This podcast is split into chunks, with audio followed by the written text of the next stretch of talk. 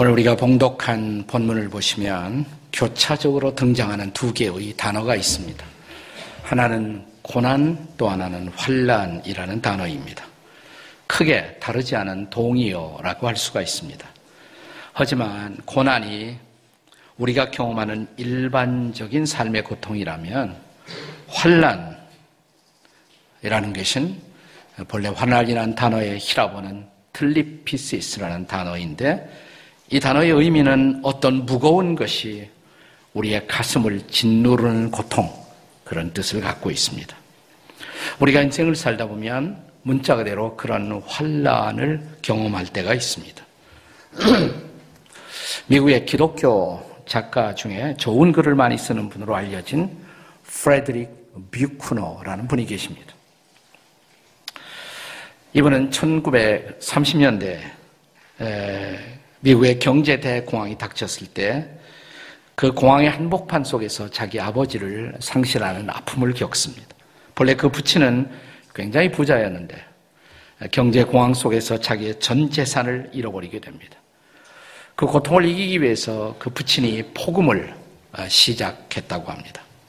어느 새벽, 그래도 해소되지 않는 마음의 고통을 이기지 못하고 자기 자동차를 세워두는 차고에 들어가서 문을 잠근 채로 시동을 걸고 있다가 아침 무렵에 가스 질식사로 발견이 됩니다. 일종의 자살이라고 할 수가 있겠죠. 그런데 그날부터 이 어린 프레드릭에게 고민이 생겼습니다. 사람들이 내 부친은 왜 그렇게 일찍 돌아가셨느냐 질문을 받을 때마다 대답하기에 어려움을 느낍니다. 자살하셨다라고 대답하기는 어려운 일이었습니다. 그는 예수 믿는 소년이었기 때문에 하나님 앞에 기도를 드렸다고 합니다. 하나님, 이럴 때 제가 질문 받으면 어떻게 대답해야 오라요? 기도하는 순간 생각 하나가 딱 스치더래요. 아, 그렇게 하면 되겠구나. 맞아. 우리 아빠는 너무너무 마음이 아프고 힘들고 고통스러워서 돌아가신 거야. 그러니까 내가 또 이런 질문을 받으면 그냥 우리 아빠는 심장 질환으로 heart trouble로 돌아가셨다고 대답하면 되지 않을까? 기도할 때 하나님이 주신 지혜. 마음의 자유함이 생겼습니다. 그래서 그다음부터 사람들에게 질문을 받으면 네 아빠 어떻게 돌아가셨느니? 예, 저희 아빠는요 심장 질환으로 heart trouble로 돌아가셨어요. 거짓말 아니죠? 네, 지혜로운 대답이라고 생각합니다. 오늘 우리가 본문을 기록한 사도 바울, 전도자 바울이 지금 그런 가슴을 짓누르는 어떤 고통, 그러니까 환란을 경험하고 있었던 것으로 보여집니다. 본문의 8절을 함께 같이 읽겠습니다. 본문 8절 함께 같이 읽습니다. 시작. 형제들아 우리가 아시아에서 당한 환란을 너희가 모르기를 원하지 아니하노니 힘에 겹도록 심한 고난을 당하여 살 소망까지 끊어지고 살 소망이 끊어졌다. 뭐 그러면 절망이죠. 다음 절에서 그는 마치 사형 선고를 당한 심정이었다. 이런 고백을 하고 있습니다. 아마도 본문의 배경은 사도행전 19장으로 생각이 되는데 사도행전 19장에 보면 바울이 에베소란 도시에서 전도하다가 그 복음이 영향을 끼치기 시작하니까 우상을 팔아 장사하던 사람들이 장사가 안 되는 거예요. 그러자 이것이 바울 때문이다. 그래서 소요 사태가 일어납니다. 바울은 절박한 상황 속에서 잠시 피신을 하게 됩니다. 바로 그런 숨막히는 아, 절박한 상황 속에서 바울은 오늘 본문에 나타난 환란의 경험을 고백한 것이 아니었나 성경학자들은 그렇게 추측합니다. 저는 오늘의 설교 제목을 하나님의 선물 환란 이렇게 정했습니다. 아니 환란이 어떻게 하나님의 선물일 수가 있단 말입니까? 아마 당장 그런 반문이 계실 것입니다. 오늘 우리는 그 대답을 본문에서 찾고자 하는 것입니다. 어떻게 하나님의 선물이 도대체 환란이 될 수가 있단 말입니까? 바꿔 말하면 환란이 어떻게 하나님의 선물일 수가 있을까요? 첫째로 환란은 주님의 위로를 경험하는 기회가 되기 때문입니다. 주님의 특별한 위로를 경험하는 찬스라고 할 수가 있습니다. 오늘 본문에 보시면 고난 그리고 환란이라는 단어와 함께 또 하나 반복적으로 등장하는 단어가 있습니다. 사실은 고난 환란보다도 더 많이 등장하는 단어입니다. 무슨 단어이죠? 위로라는 단어입니다. 위로. 반복적으로 등장합니다. 그래서 고린도후서 1장에 별명이 붙습니다. 위로의 장. 이렇게 보통 부릅니다. 위로의 장. 성경에 유명한 장들이 있잖아요. 사랑장, 고린도전서 13장. 또 믿음장, 그러면 히브리서 11장. 이제 하나 더 배웠어요. 위로의 장, 고린도후서 1장. 이렇게 대답하시면 되는 겁니다. 그런데 여기 나타난 위로는 그냥 위로가 아니라 환란 중의 위로입니다. 그리고 이 환란 중의 위로는 하나님으로부터 오는 그런 위로였던 것입니다. 성경은 우리가 지나고 있는 고난 혹은 환란의 한밤중에도 우리가 위로의 주님을 바라볼 수 있다고 그리고 그 주님의 위로를 경험할 수 있다고 가르치는 것입니다. 우리가 방금 전에 불렀던 옛 복음성가 언제나 은혜가 되는 복음성가의 가사처럼 말입니다. 괴로울 때 주님의 얼굴 보라. 평화의 주님 바라보아라. 세상에서 시달린 친구들아 위로의 주님 바라보아라. 눈을 들어 주를 보라.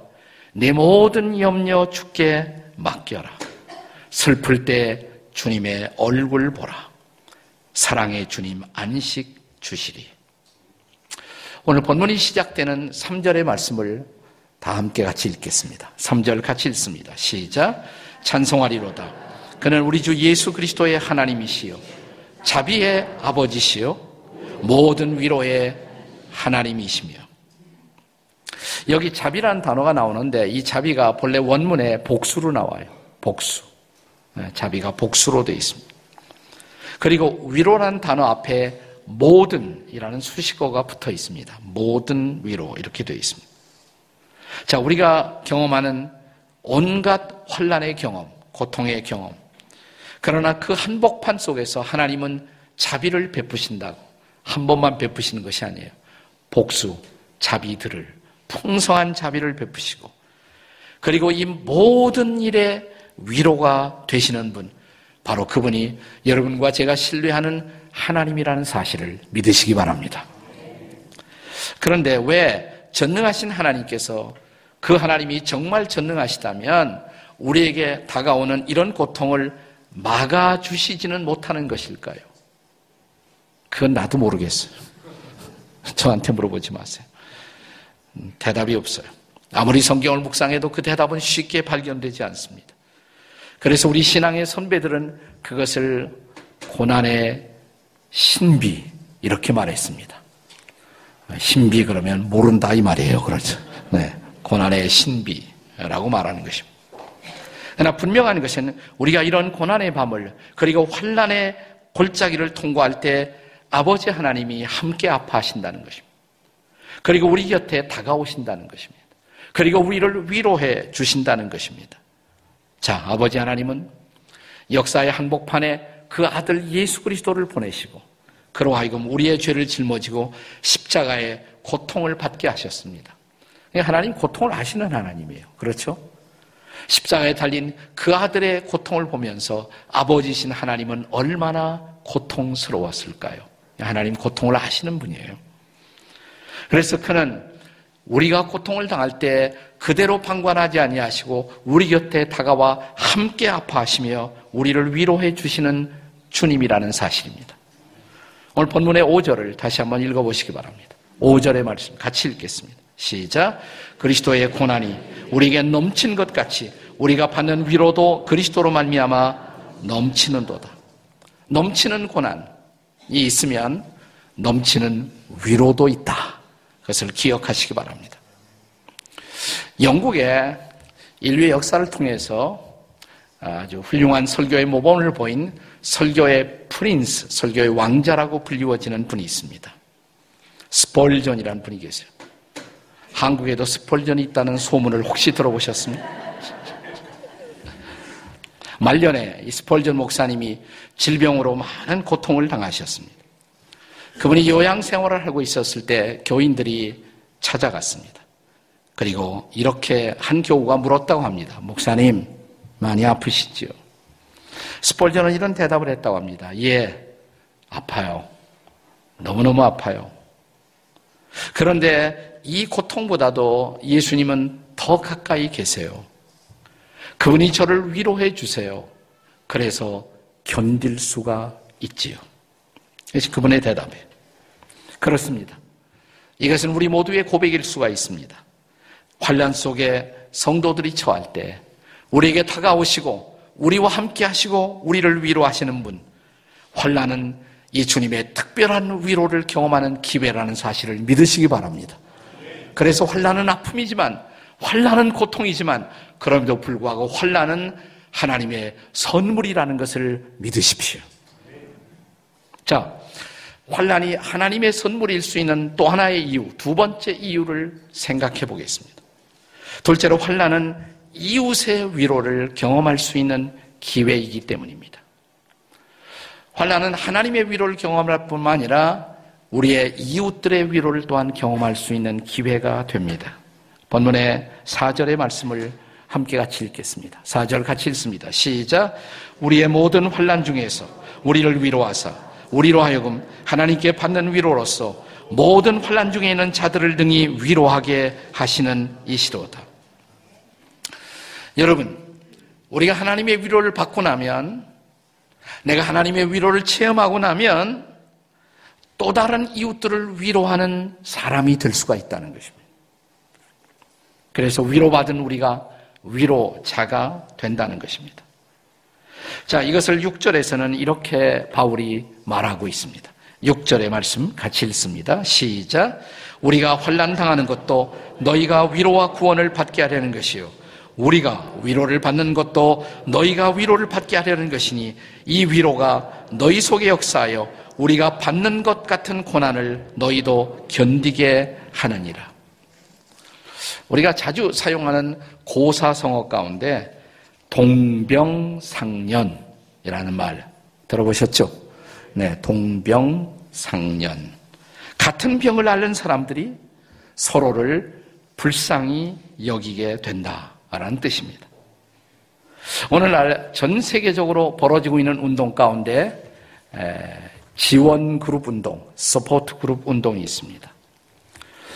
어떤 아픔을 당한 사람들이 함께 모여 소그룹으로 정기적으로 만나서 시간을 갖는 것입니다.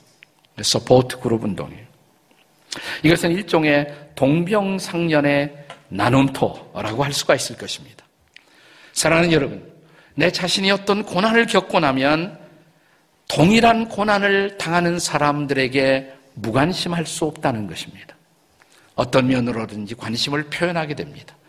그리고 우리는 함께 고통을 나누는 자가 될 수가 있는 것입니다. 이것이 바로 위로의 놀라운 능력이라고 할 수가 있습니다.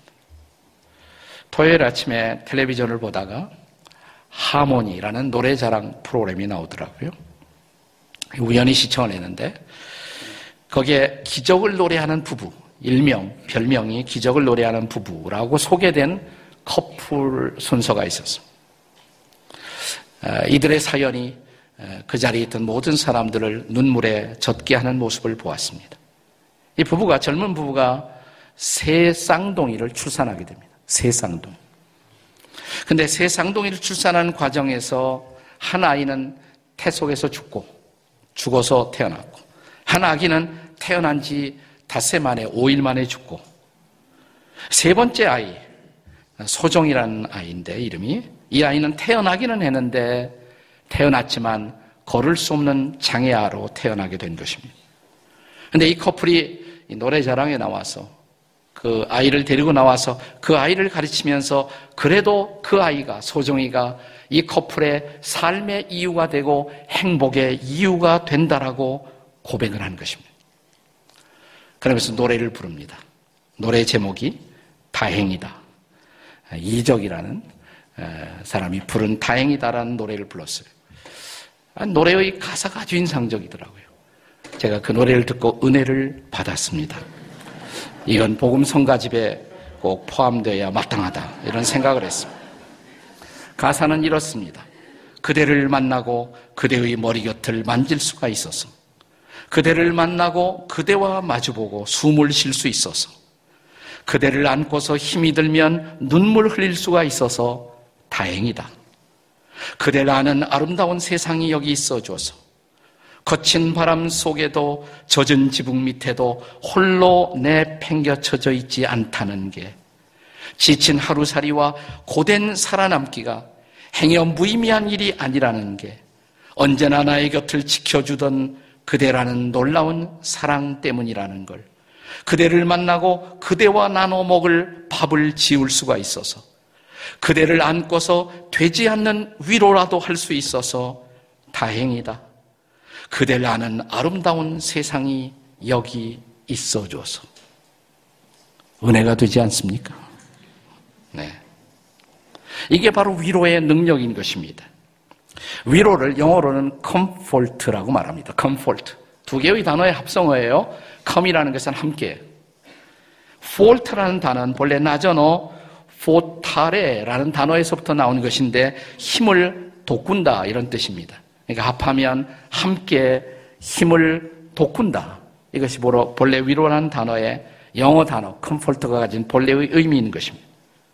고통받는 사람들이 마음으로 함께하는 자리, 바로 그것이 또한 그 고난과 그 환란을 이기는 위로를 체험하고 새 힘을 공급받아 일어서는 자리, 바로 치유의 자리가 된다는 것을 믿으시기 바랍니다. 그렇습니다. 주께서 저와 여러분에게도 환란을 허용하시는 이유, 우리에게도 환란을 피할 수가 없는 이유. 그러나 이 동일한 고난과 환란을 당하는 자들에게 이제 우리도 이 고난 속에 위로의 주님을 체험하고 이웃들의 위로를 체험했다면 이제 나도 나보다 더 고통당하는 누군가를 향한 위로자가 되라는 메시지인 것을 기억하십시오. 바로 이런 소명을 헨리 나웨는 상처받은 치유자라는 단어로 설명했습니다. 상처받은 치유자, 우운디드 힐러. 나도 상처를 받았어요. 그러나 상처를 받고 나서 치유를 경험하면서 이 땅에는 나보다 더 상처받고 나보다 더 아파하는 수많은 사람들이 있다는 것, 그들의 치유자로 살아야 한다는 것. 그렇습니다. 고난 혹은 환란은 바로 이런 치유자의 소명을 갖고 우리에게 다가와 우리를 치유자로 만드는 하나님의 손길이라는 사실을 믿으시기 바랍니다. 그래서 환란은 아프지만 환란은 하나님의 선물일 수가 있다는 것입니다. 자, 그렇다면 이제 환란이 하나님의 선물일 수 있는 이유를 하나만 더 생각해 보겠습니다. 세 번째로 환란은 우리의 소망이 견고해지는 그런 기회이기 때문입니다. 환란은 우리의 소망이 견고해질 수 있는 기회입니다. 7절의 말씀을 함께 읽겠습니다. 7절 나같이 시작. 너희를 위한 우리의 소망이 견고함은 너희가 고난에 참여한 자가 된 것 같이 위로해도 그러할 줄을 압니다. 여기 우리의 소망이 견고해진다. 이 표현이 등장했죠.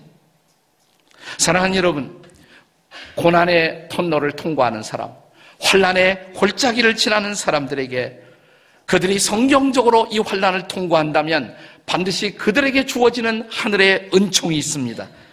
예외 없이 주어지는 놀라운 은총, 그것은 우리의 소망이 더욱 견고해질 수가 있다는 것입니다.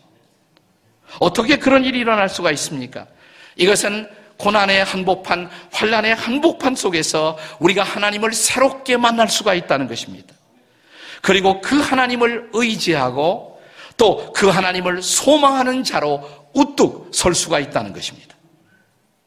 그것이 바로 구절에서의 바울의 고백입니다. 자, 구절 말씀을 같이 한번 읽겠습니다. 시작. 우리는 우리 자신이 사형 선고를 받은 줄 알았으니 이는 우리로 자기를 의지하지 말고 오직 죽은 자를 다시 살리시는 하나님만 의지하게 하심이라. 그 누구도 그 아무것도 믿을 수 없는 의지할 수 없는 절망의 자리에서 그러나 우리는 이제 하나님만 의지하는 사람이 되는 것입니다. 자, 어떤 하나님이에요? 죽은 자를 다시 살리시는 하나님. 그 하나님, 그 하나님만. 여기 하나님만이라는 단어를 주목해 보십시오. 저는 바울이 과거에도 하나님을 늘 믿어왔던 사람이죠. 안 믿었던 사람 아니에요. 그러나 사실 바울은 우리 모두가 그랬던 것처럼 하나님도 믿고 나도 믿는, 하나님도 믿고 나도 믿는 그런 삶을 살아왔을 것입니다. 그러나 이 절망의 골짜기를 지나고 환란의 극한 상황을 지나면서 바울은 하나님도 믿고 나도 믿는 신앙에서 이제 하나님만 의지하는 신앙인으로 성숙하게 됩니다. 자, 이 놀라운 변화예요. 하나님도 나도 믿던 자리에서 그는 이제 이 환란을 통과하면서 이제는 뭐예요? 아, 이게 나라는 나라는 것이 자부심을 갖고 살아왔지만 그러나 별거 아니다, 내가. 나는 나 대한 좌절을 경험하면서 이제 비로소 하나님만 의지하는 자로 우뚝 서게 된 것입니다. 그는 이제 절망의 자리에서 벌떡 일어납니다. 그리고 놀라운 희망의 선언을 고백하기에 이르렀습니다. 10절의 말씀입니다. 같이 읽습니다. 10절 다 같이 시작. 그가 이같이 큰 사망에서 우리를 건지셨고 또 건지실 것이며 이후에도 건지시기를 그에게 바라노라. 아멘이십니까? 그가 과거에 나를 건지셨다면 지금도 건지시고 앞으로도 건지실 것이다. 이것을 나는 믿는다 이 말입니다.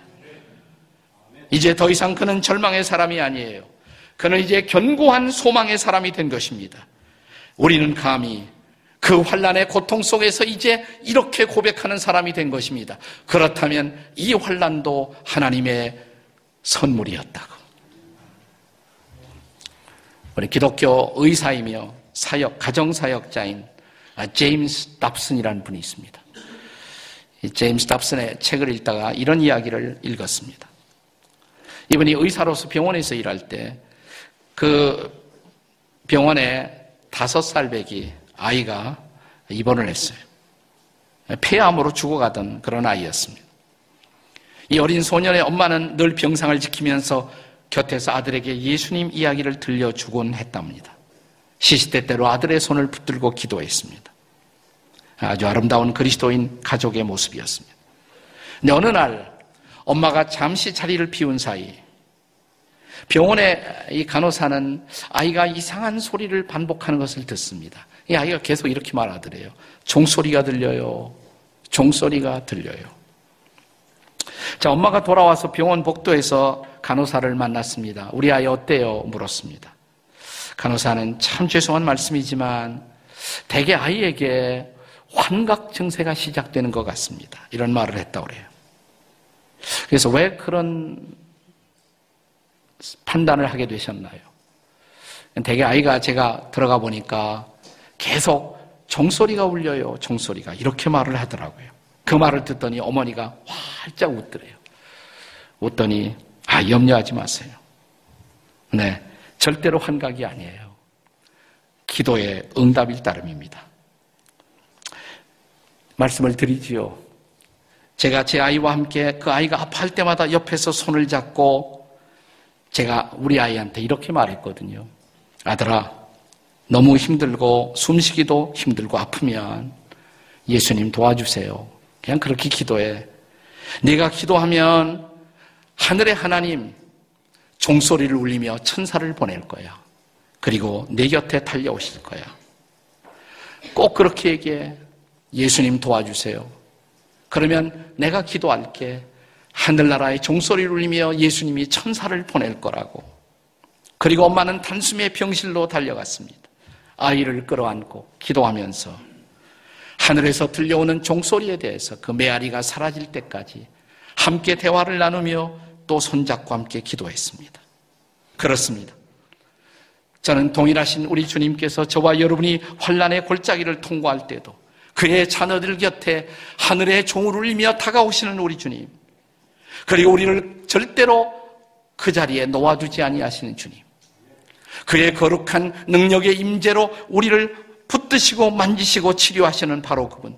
그분이 바로 우리의 주님인 것을 믿으시기 바랍니다.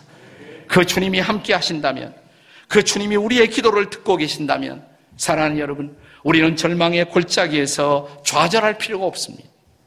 우리는 이제 벌떡 일어나야 합니다. 그리고 우리는 다가오는 환란을 향해서 그리고 지금 겪고 있는 고난을 향해서 이렇게 외칠 수 있어야 합니다. 이 환란도 하나님의 은총이라고. 이 환란도 하나님의 선물이라고. 나는 이 환란을 통해서 더욱 견고한 소망의 사람으로 주님 앞에 우뚝 설 것이라고. 오늘 이 고백이 이 은혜가 저와 여러분에게 임하시기를 주의 이름으로 축원합니다.